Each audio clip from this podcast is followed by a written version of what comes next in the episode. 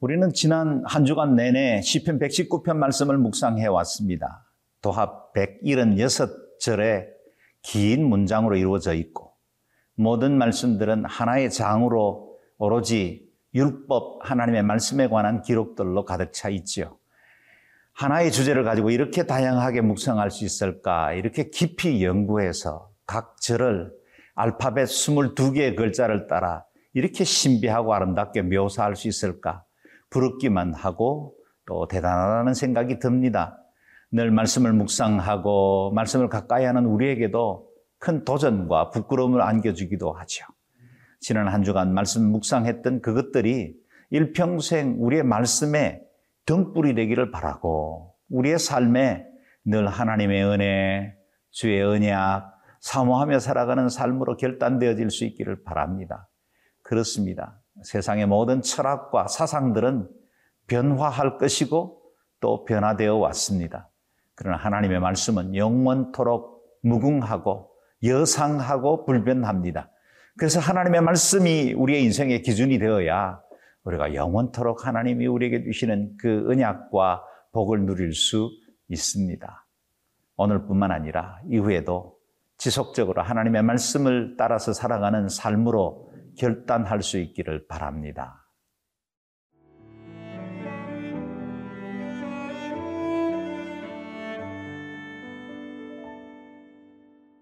시편 119편 121절에서 136절 말씀입니다. 내가 정의와 공의를 행하였사오니 나를 박해하는 자들에게 나를 넘기지 마옵소서. 주의 종을 보증하사 복을 얻게 하시고 교만한 자들이 나를 박해하지 못하게 하소서. 내 눈이 주의 구원과 주의 의로운 말씀을 사모하기에 피곤하니이다. 주의 인자하심대로 주의 종에게 행하사 내게 주의 윤례들을 가르치소서. 나는 주의 종이오니 나를 깨닫게 하사 주의 증거들을 알게 하소서. 그들이 주의 법을 폐하였사오니 지금은 여호와께서 일하실 때니이다. 그러므로 내가 주의 계명들을 금 곧 순금보다 더 사랑하나이다. 그러므로 내가 범사에 모든 주의 법도들을 바르게 여기고 모든 거짓 행위를 미워하나이다. 주의 증거들은 놀라움으로 내 영혼이 이를 지키나이다. 주의 말씀을 열면 빛이 빛이여 우둔한 사람들을 깨닫게 하나이다. 내가 주의 계명들을 사모함으로 내가 입을 열고 헐떡였나이다. 주의 이름을 사랑하는 자들에게 베푸시던 대로 내게 돌이키사 내게 은혜를 베푸소서.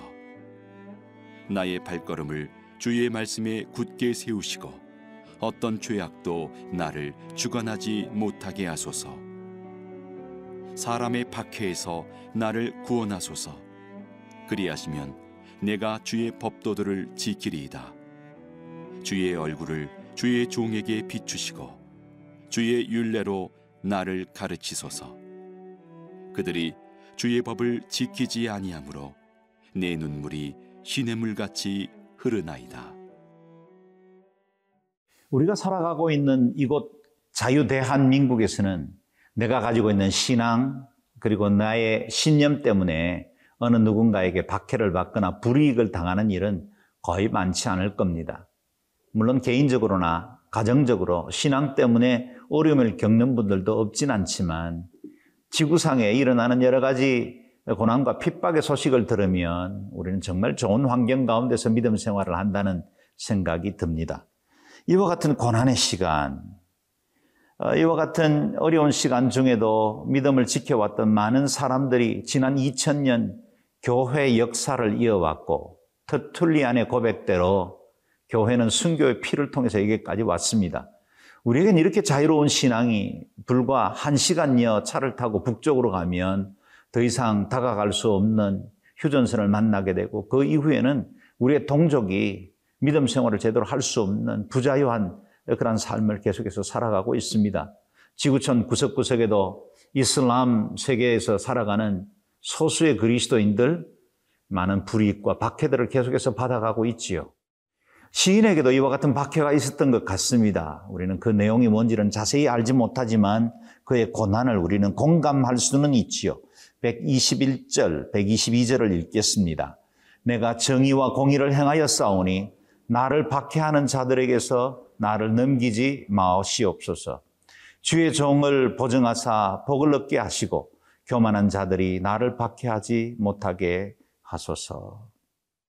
시인이 당하고 있는 이 박해가 무엇 때문에 일어나는지 누구로부터 주어진 박해인지 우리는 정확히 알지 못합니다. 그러나 분명한 건 시인은 하나님의 공의와 법을 지키려고 하다가 주님의 말씀대로 살아가려고 하다가 여러 가지 핍박과 어려움을 겪고 있습니다.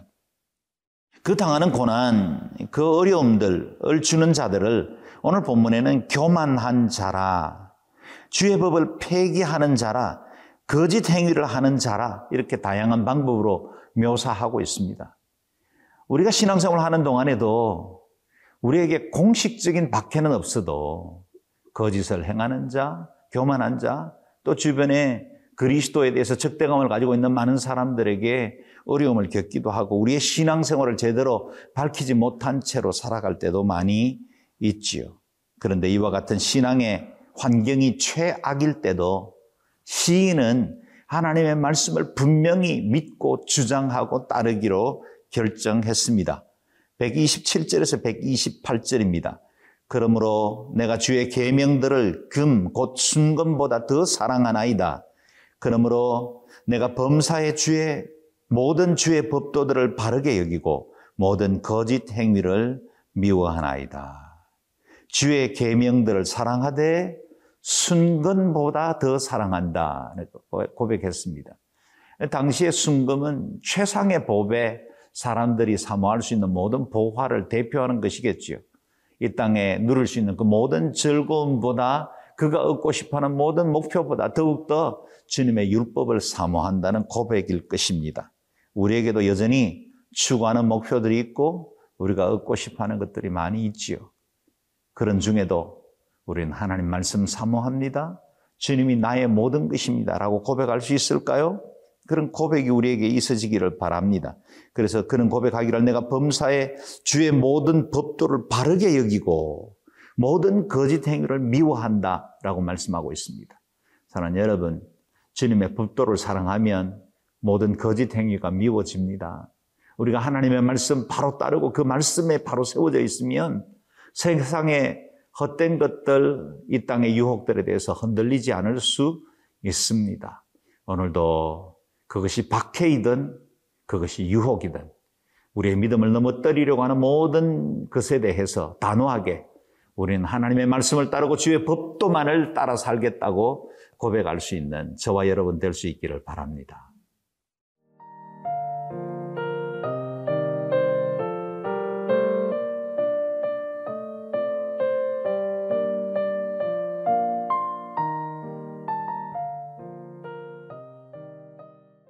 시인이 176절에 걸쳐서 고백했던 그 율법에 대한 사랑, 법도에 대한 그 사모함이 얼마나 절절했는지를 오늘 본문은 이렇게 표현하고 있습니다. 131절, 132절입니다. 내가 주의 계명들을 사모함으로 내가 입을 열고 헐떡였나이다. 주의 이름을 사랑하는 자들에게 베푸시던 대로 내게 돌이키사 내게 은혜를 베푸소서. 그는 입을 열고 헐떡일 정도로 하나님의 말씀을 사모했다라고 고백합니다. 달리기를 할 때 전력 질주를 하면 그 고린 지점에 도착할 즈음에 숨을 헐떡일 수밖에 없지 않습니까? 호흡이 가파라지죠. 우리가 하나님의 말씀을 사모할 때 최선을 다해서 다름질하고 주님의 그 말씀을 위해서 우리의 모든 것들을 어, 들여서 다름질해 나가면 숨을 헐떡일 수밖에 없습니다. 그리고 우리의 살아가는 삶이 결코 호락호락하지 않기 때문에 투쟁하여 싸우려면 헐떡일 수밖에 없고 그 말씀을 그런 정도로 사랑해야만 우리가 이 땅의 유혹들을 이겨낼 수 있는 것도 사실입니다. 시인은 이렇게 하나님을 사모하는 자, 그리고 주님의 그 은혜를 사모하는 자로 자신이 은혜 받기를 원합니다. 내게도 은혜 베풀어 주소서. 그래서 주님께서 자비를 베푸시던 대로 내게도 돌이켜서 은혜를 베푸소서 어, 그런 고백을 간구하고 있습니다. 은혜는 사모하는 자의 것입니다. 은혜는 값없이 주어지는 것이지만 아무에게나 주어지지는 않습니다. 은혜도 부익빈, 부익부 빈익빈을 원리를 따르는 것 같습니다. 가진 자는 더 부욕해 되고 없는 자는 있는 것도 빼앗기게 됩니다. 은혜를 맛본 사람은 더 은혜를 사모하게 되고 은혜를 경험해 보지 못한 사람들은 은혜의 필요를 느끼지 못한 채로 살아가는 것 같습니다. 하나님의 말씀도 마찬가지죠. 말씀을 사모하고 그 말씀의 신비함과 능력을 맛본 사람들은 더욱더 말씀을 가까이 합니다. 그러나 그 말씀을 제대로 체험하지 못한 사람들은 말씀 없이도 살아가는 것처럼 여기고 하루 종일 하나님의 말씀 없이 자기의 경험과 지혜로 살아가려고 할 때도 많이 있지요. 시인은 하나님의 은혜를 사모했습니다. 말씀을 사모했습니다. 그런 마음들이 우리에게도 전념되었으면 좋겠습니다. 시인은 이렇게 말씀을 사모하는 이유를 이렇게 노래하고 있지요. 133절, 134절입니다. 나의 발걸음을 주의 말씀에 굳게 세우시고 어떤 죄악도 나를 주관하지 못하게 하소서. 사람의 밖에서 나를 구원하소서. 그리하시면 내가 주의 법도들을 지키리이다.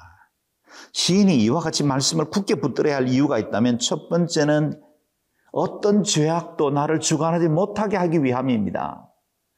죄악에서 이기려면 하나님의 말씀이 있어야 합니다. 그것이 내게 주어진 성령의 검입니다. 그런 고백이기도 하고요. 동시에 사람의 박해에서 나를 구원하소서. 어려움과 시험 중에 여러 가지 환란 중에 이겨내려면 하나님의 말씀이 필요하다는 고백입니다. 마치 반석 위에 세운 집이 비가 나고 창수가 몰아쳐도 흔들리지 않을 수 있는 것처럼 우리가 하나님의 말씀 위에 견고히 서 있을 때 이 모든 시험과 환란들을 이겨낼 수 있습니다. 우리의 인생의 기초를 하나님의 말씀 위에 세우십시다. 그 어떤 것들도 우리를 넘어뜨리지 못하도록 그 어떤 시험과 유혹도 우리를 휩쓸어 가지 못하도록 말씀 위에 견고하게 버텨서는 저와 여러분 되었으면 좋겠습니다. 말씀으로 바로 서 있지 않으면 세상의 죄에 흔들리고 이 땅의 유혹에 쉽게 넘어질 수밖에 없습니다.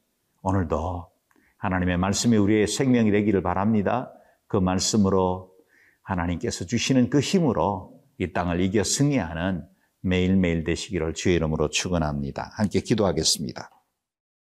하나님 주의 말씀을 순종하고 그 뜻대로 살아감으로 이 땅에 있는 고난과 유혹들을 넉넉히 이겨 승리하는 저희들 되게 하여 주옵소서. 마지막 천성에 이르러 주님이 잘했다 착하고 충성된 종아 칭찬할 때까지 우리의 다름질이 말씀과 함께 멈추지 않고 끝까지 승리하며 나아갈 수 있게 하여 주옵소서 감사드리며 예수님 이름으로 기도드리옵나이다.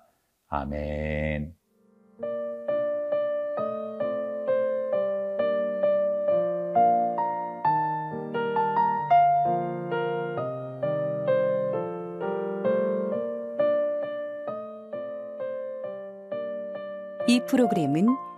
시청자 여러분의 소중한 후원으로 제작됩니다.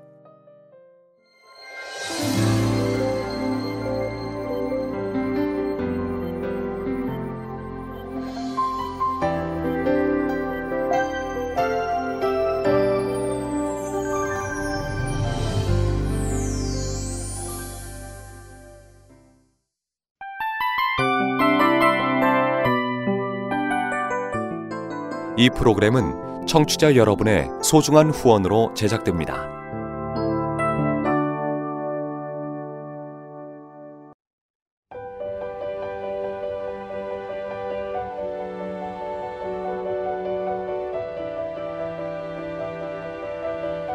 세상에는 수많은 교회들이 있지만 더 깊이 있는 말씀 강해를 찾기 위해 크기로만 교회를 선정하지 않습니다.